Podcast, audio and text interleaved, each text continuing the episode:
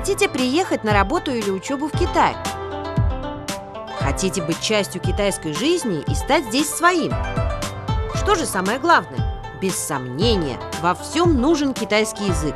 А выучить язык поднебесный вам поможет подкаст «Нихао значит здравствуйте». Нихао, здравствуйте, дорогие друзья! Приветствуем вас в нашем подкасте. С вами Цинзы. В жизни мы часто сталкиваемся с разного рода трудностями и неприятностями. Иногда мы даже думаем, все, это конец. Но всегда появляется возможность изменить все к лучшему, или же все не так плохо, как мы представляем.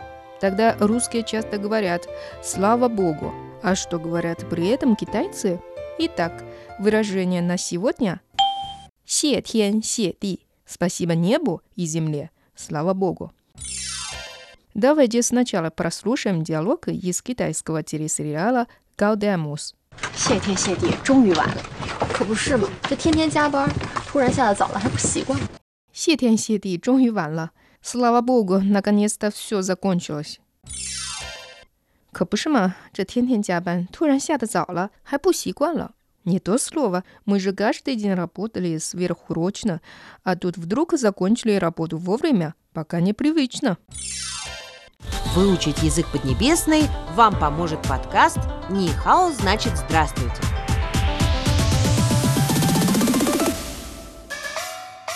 Давайте еще раз послушаем диалог. 谢天谢地，终于完了，可不是嘛？这天天加班，突然下的早了还不习惯。 Повторим словосочетание на сегодня. 谢天谢地. Спасибо небу и земле. Слава Богу. Дорогие друзья, ну что, вы запомнили? Наверное, у вас появился вопрос, почему китайцы благодарят небу и землю? Дело в том, что в традиционной китайской культуре особую значимость имеют три начала. Небо, тен, земля, ты и находящийся между ними человек, жен. Поэтому в древности китайцы молились о счастье, принося жертвы небу и земле. Отсюда и пошло выражение «се тен, се ди». Спасибо небу и земле. Слава Богу. На сегодня все. Цайте. До встречи.